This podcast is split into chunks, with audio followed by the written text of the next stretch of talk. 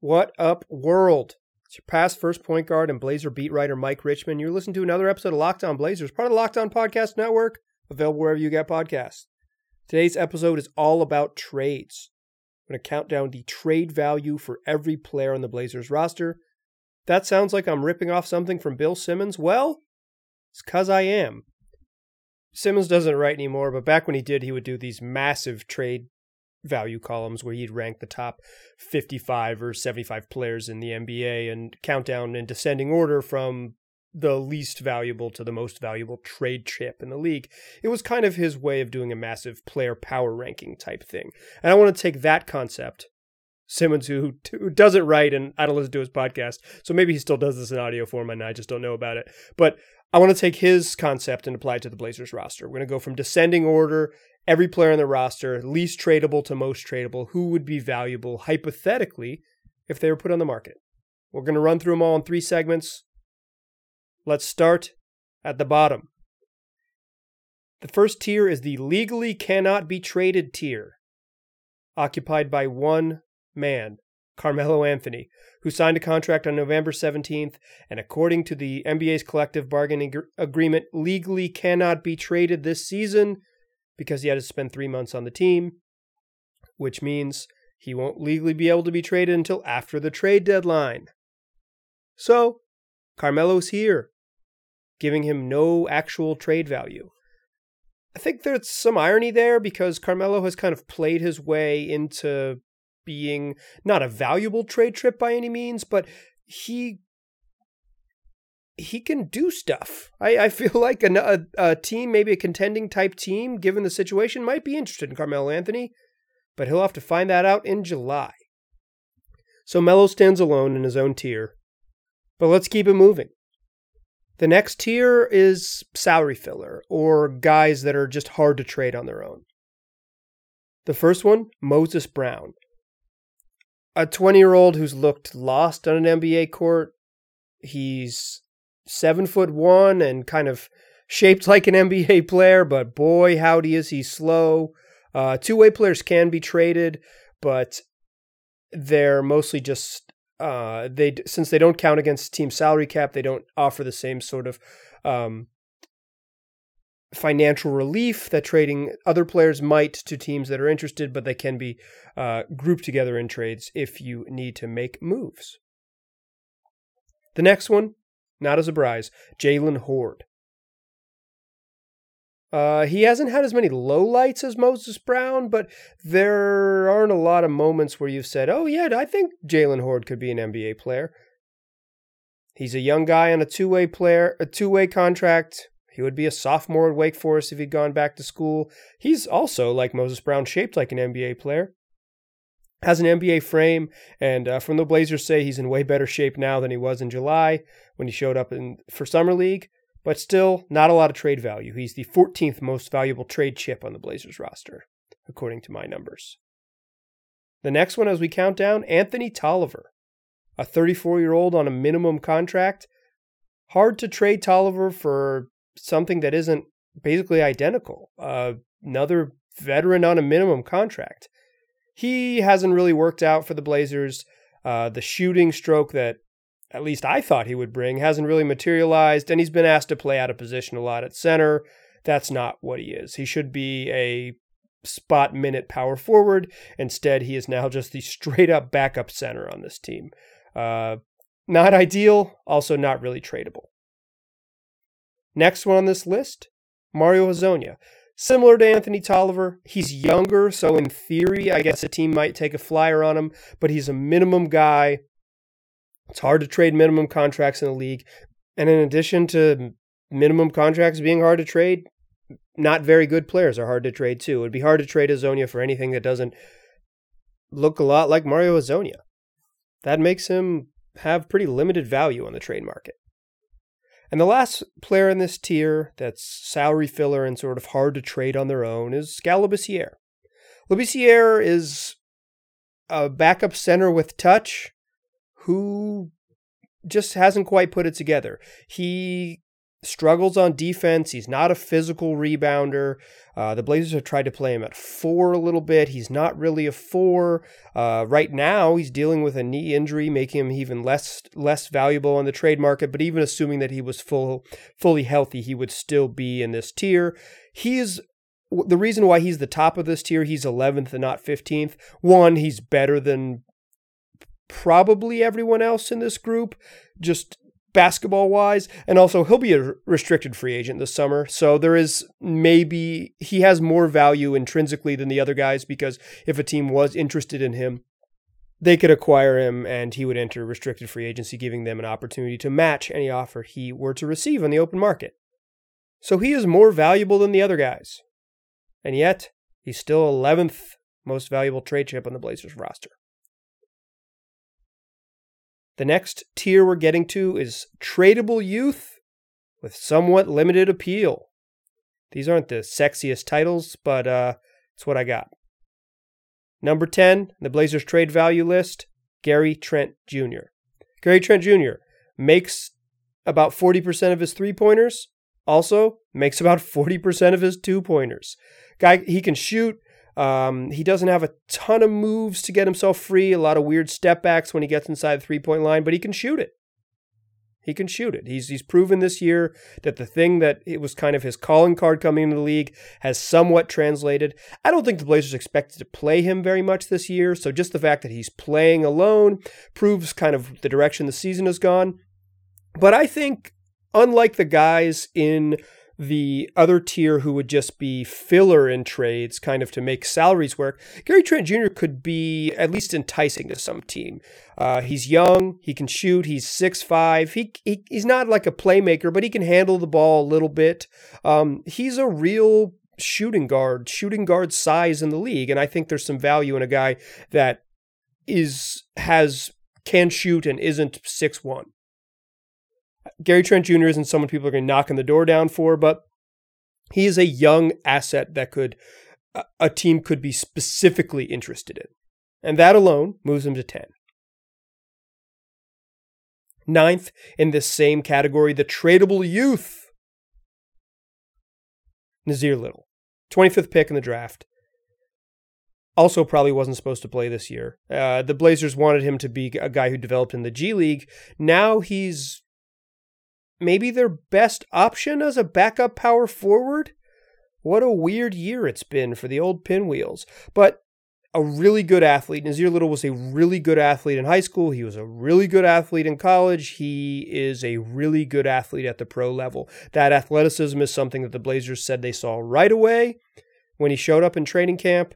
Uh, it certainly translates to moments on the floor. He obviously has some limitations, but he's six six. Maybe he could develop as a standstill jump shooter, but he's strong and fast and a leaper. He has some skills that you just can't teach. He has an NBA frame as a teenager. Makes him an enticing, a potentially enticing trade chip. I don't think he's super valuable. I don't think anyone's um, I don't think he he ranks up with. We'll see here shortly. There's another couple young guys that are much higher on the sort of tradable young young people list. But Nassir Little, in the same vein as Gary Trent, could be someone who teams say, okay, yeah, throw in another cheap contract, but it has to be Little. It has to be in a in a sort of a larger trade. We're going to want Nassir. He's the sweetener we want. He's we view him as a player who could be a first round level talent. He was projected coming into college as someone who might go in the top five or the top 10 in the NBA draft. Obviously, fell way down to the Blazers. I think he probably grades out now in that same range as a low first round type player, but a low first round type player with some NBA seasoning who's proven that they can do some stuff in the NBA has some trade value. So that's why Nassir Little is number nine on the Blazers list. Come back in the second segment, give you the next few tiers talk more about Blazer trades. All right, still talking trades. We gave you your first three tiers legally can't be traded, salary filler, and tradable youth. This next tier is perhaps the most important one. It is not the most valuable trade chips on the Blazers roster, but is the most important trade chips on the Blazers roster. The big expiring deals. At number eight on the Blazers trade value countdown, Kent Bazemore. His $19.3 million expiring contract could be used to acquire someone who makes, I don't know, roughly $19.3 million, give or take the legally allowable amounts on either side of that. Bazemore, before the season started, I predict ba- Kent Bazemore would be a fan favorite 3 and D hustle man. He hasn't really shot the ball that well. His decision making when he has the ball has been kind of nightmarish. And because of the Blazers' wonky roster construction, he's asked on a lot of nights to just guard dudes that are bigger than him. Even if they were fully healthy, there might be a lot of nights where six foot five Kent Bazemore was asked to guard guys bigger than him. It's not his strength. Guys about his size, he can use his length. He has he fouls a little bit too much, but he has good instincts getting in passing lanes, causing deflections, chase down blocks, things like that. He in a limited role could be valuable. There was a brief period when the Blazers had him in a limited role that made sense coming off the bench when they first signed Carmelo Anthony and had a healthy Rodney Hood, or Kent Bazemore was in a spot that really seemed to fit what he did well. Now, if Bazemore was making $8 million, he would be wildly tradable. He would probably be near the top of this list, right behind a certain letter O wearing point guard, but 19 million makes him harder to trade. Now he makes him there is some value that if the Blazers if there is a somebody making 20 million bucks that the Blazers think they can go get and maybe has uh, a couple years left on his contract that they're willing to take on that money, Kent Bazemore becomes a valuable trade chip. He could help a contending team in a smaller role. He's probably not he look he's out he looks outmatched with the Blazers because he's being asked to do probably a little more than he's capable of.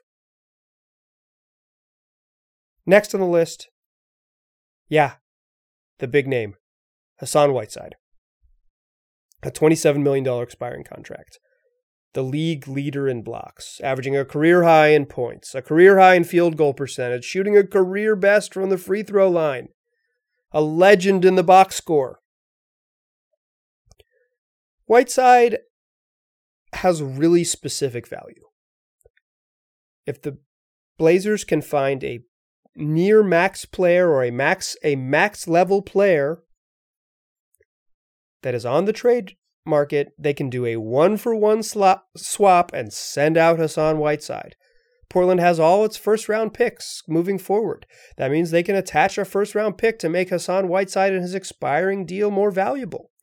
The expiring part of the deal with no player option gives teams some incentive maybe to pick up Hassan Whiteside. You aren't committing to pay him $27 million for any longer than a couple months, and you'll have his bird rights after the trade, allowing you to go over the salary cap to re-sign him. So if there is a team that values Hassan Whiteside, and I'm going to guess that he takes a pretty steep pay cut down from 27 million, uh, he'll probably make a pretty penny, but I don't think he's making max. He's just not going to be a max type player. He's not going to be a, a 25 million plus type player in his next contract unless something very surprising happens. So perhaps there's teams that value that. Perhaps there's teams that value just paying a prorated version of ex- expensive salary for a couple months and having the right to bring him back into the fold at a lower number and still having his bird rights and being able to go over the cap to do so but there's not that many trade there's not that going to be that many names on the market that are making 28 million dollars. Perhaps the blazers can aggregate a couple a couple guys making and 20 million dollars 28 million dollars combined but even then it's difficult. Whiteside kind of is what he is. He's a guy who grabs rebounds and blocks shots but doesn't always contribute positively to winning. His offense is pretty limited uh, he's not a great pick and roll guy, although he can he can find himself to ways to score in the paint. Not a post up guy, although he has okay touch around the charge circle. He just is who he is. He's a 30 year old with strange limitations. But with the right offer, he he could net a very big fish. That's why he's number seven on this list. Number six on the list, in the next tier after the big expiring deals, is a tier that I am calling people who are Rodney Hood. This tier is occupied by one man, Rodney Hood. Now, Neil Olshey has said publicly he plans to keep Rodney Hood back on the team in 2021. Additionally, Rodney Hood signed what amounts to a one year contract. He has a player option for next season, but effectively, the way it works in the collective bargaining agreement, it is a one year deal, meaning that he has a no trade clause. Uh, if you re-sign with your with the team that you were on previously on a one-year deal, uh, you inherit what is an effective no trade clause. It's not built into your contract, but you have the right to veto trades. So Rodney Hood can veto trades. He's also dealing with an Achilles injury. He'd be tradable in plenty of other scenarios. A scenario where he's healthy, a scenario where the GM hasn't already publicly said he plans to bring him back. A scenario where maybe he had already he signed a 2-year deal, not a 1 plus 1. But weirdly, Rodney Hood is untouchable he has the right type of contract. Uh, these sort of mid-range, he makes $5.7 million, he'll make 6 million next year. Those mid-range contracts are the easiest contracts to move. You can aggregate a couple minimum salaries to get there. You don't have to find big money partners. It's they're the easiest, most tradable chips. And in addition, Rodney Hood is pretty good at what he's pretty good at. He can score. He was having his best shooting season of his career. He can post up smaller guards. Um, he doesn't do a ton else, but the thing that he's good at, he's good at, and there's value in a six foot nine guy who can shoot in in the NBA. And Hood, you know, takes some weird post up twos, a lot of pull up uh, long range shots, but he was shooting more threes this season. He was making more threes this season. He would have real value if things were different. But they are not different. So he is sixth on the list in the people who are Rodney Hood tier. He is the only person who is Rodney Hood. Third segment, we'll come back, talk about the last five names on the list. Pretty sure you can name them. But when we get back, I'll name them myself. All right, still Mike Richman, still Lockdown Blazers. We're still doing trade value for the entire roster. We went through the young guys, the expirings, the salary filler, the tradable youth, and the people who are Rodney Hood. The next segment young, tradable assets who the Blazers don't want to trade. Number five, the Blazers trade value countdown is Anthony Simons the 20 year old second year guard who shows flashes of really nice shooting touch and unteachable athleticism. The dunk against the Miami Heat comes to mind. The moments where he just he decides to shoot it before he catches it, and as soon as he lets it go, you know it's in the bottom of the net. He has these moments. He's got an okay in between game. He's shown this sweeping hook a couple times over the last two games. He's he can get to the rim. Kind of a black hole, but also he's 20. He's still learning the league. I think of while he doesn't have great playmaking instincts now, it's not too late to give up on that for him. But the Blazers don't want to trade him. If the right deal came along, I think the Blazers could be convinced to trade him, but it seems incredibly unlikely. Neil Olshey called him the best player he's drafted in his 15 years in the league. He called him the best young guard in the NBA before the season started. Neil, if nothing else, is very loyal to his guys. It's why he signed Meyers Leonard to that big deal. It's why he's kept Damon CJ around at all costs. It's when he locks into someone and believes in someone, it's why he cleared the decks for Zach Collins to play this year. I'm spoiling a name that comes next on the list, but he he believes in his guys and he's building this core with the belief that Simons is going to be a part of it as either a third guard next to Damon CJ or this spark off the bench while he's on his rookie contract, and then they'll figure out what comes next for him. Simons isn't this. I don't know if Simons has this reputation around the rest of the league where teams would be lining up to trade for him. Uh, I have heard in the past that the Blazers have received um, first round pick offers for him. But I don't know I don't know exactly where those picks fall. I just know that that other teams value him but just maybe not as high as the Blazers do. So Simons isn't an absolutely undeniably great prospect. He's someone who could be really good and the Blazers believe is going to be really good. But for that reason, he's he's fifth and not fourth. Fourth is Zach Collins. I know he's injured. There's a chance he doesn't play again this season, but he has shown real production in the league that Anthony Simons hasn't. And just by showing that real production in the league, I think he's more valuable. He can rebound. He's got great defensive instincts for a 21 year old. Uh, he can shoot a little bit. He's he's showed shooting touch. He's not he hasn't hit that sort of above average three point shooting mark, but he could get there. This was the season he was supposed to put it all together. But what he has shown is real defensive instincts, the type of defense that you can't necessarily teach. And he's mobile and seven feet tall. There is an idea, or this, or there was this idea that the NBA is going small. I don't think that's true at all. I think the NBA is always going to be about being big, but it's going to be big and versatile. And Collins is that type of player. Now, Collins is probably the Bla- when the Blazers are making these trade calls, when they're saying, "How do we get, how do we get LaMarcus Aldridge?"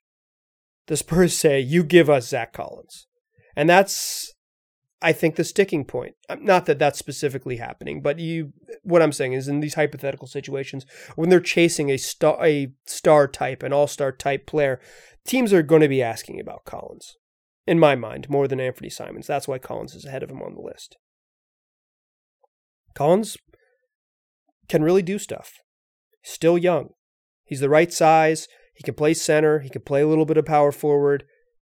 He's a modern NBA big. He has real value on the market. It's not going to land you a star, but he could be the right type of young asset that could help you land a star with other parts. Okay, the next tier on the list untouchable, but shouldn't be. Occupied by one name Christian James McCollum. CJ is untouchable. The Blazers aren't going to trade him. Neil has said that he plans to come back with Dame, CJ, Rodney Hood, Zach Collins, and Jusuf Nurkic for next year's starting group. That means CJ's off off the table. Technically, CJ can't be traded until the end of January anyways, but that doesn't matter. The trade deadline's in February. He could be traded this year if the Blazers really want to make it happen. But CJ is that sort of second tier star that could put a contending type team over the top, or maybe teams that need shooting and shot creation could unlock their other stars to be the best versions of themselves. He's not a one. He's not an he's not an ace guy. I don't think he could lead the team as a as a true first option every single night. In fact, I think on the absolute best version of CJ's usage, he would be a third star. In some ways, that's what the Blazers had built with Jusuf Nurkic as pretty clearly the team's second best player all of last season until he got hurt. But there are moments, like he showed in the playoffs, where he can just go score. And that value is incredibly high. I think teams maybe in the regular season don't need it as much, but CJ showed that his ability to be harder to scout because he can just score and make tough shots consistently has real value in that sort of postseason hyper scouting report type of basketball. The Blazers aren't going to trade CJ McCollum. And if they trade CJ McCollum, they're not bringing back a star. They're bringing back something similar. That sort of second tier of non All Stars who are pretty darn good and get paid max contracts because they're Khris Middleton, but aren't exactly franchise players and couldn't be. That's why CJ's third on the list. There's two two more names in the final tier. That final tier is what I'm calling actually, rightfully untouchable. The first name on that list is Jusuf Nurkic. He's just really good. He's on an extremely reasonable contract. Still has two years left and 25 million, making about 12 million a year over the final two years of this deal after this one, when he's assuming he comes back fully healthy, even if assuming fully healthy is next October. I think he was one of the top 30 players in the NBA. You're paying him about half as much as a max contract, even less than that, 40% of a max contract. Jusuf Nurkic could net you that's in sort of just the trade value land where we are. Jusuf Nurkic could bring back a real star because Jusuf Nurkic is close to being a real star. He is that good. Obviously, there's some uncertainty now with his with his health status and those things, but the Blazers aren't going to trade him. He's part of the core, part of the future, part of what this roster is going to be. But in the trade chip world, not a lot better than a 25 year old on a cheap deal who's shown he can be productive at a really high level. So that leaves us, leaves us with number one. The most valuable trade chip on the Blazers roster? Damian Lamonte Ollie Lillard. He's one of the 10 best players in the NBA, a franchise changing piece and yet, part of his brand is wanting to stay with the Blazers forever, regardless. And that's almost certainly how this plays out. It is hard to trade top 10 guys in the league. The Bulls traded Jimmy Butler when he was a borderline top 10 guy in the league and didn't get back quite enough value to help them. The Pelicans traded Anthony Davis, one of the top five best players in the league, and got back kind of just enough value to be a mediocre team, but not at least immediately star level pieces. Trading the Thunder trading away Paul George netted them a ton of trade, a ton, a ton of draft picks, and Shai Gilgeous-Alexander, who looks like he's going to be a very good player. But they're probably three or four years away from being back. Like they're going to make the playoffs this year, probably, but they're three or four years away from being back to being among the contenders, if they can even get there. It's just, in theory, Damian Lillard nets you a player, a top 10 type player. In practice, it's much harder. But if you're just talking about trade value, what you could ask for, you could ask for the bundle that Paul George got you five picks and a young st- a young budding star. You could ask for the bundle that Anthony Davis got New Orleans. Four useful young rotation pieces and a couple picks.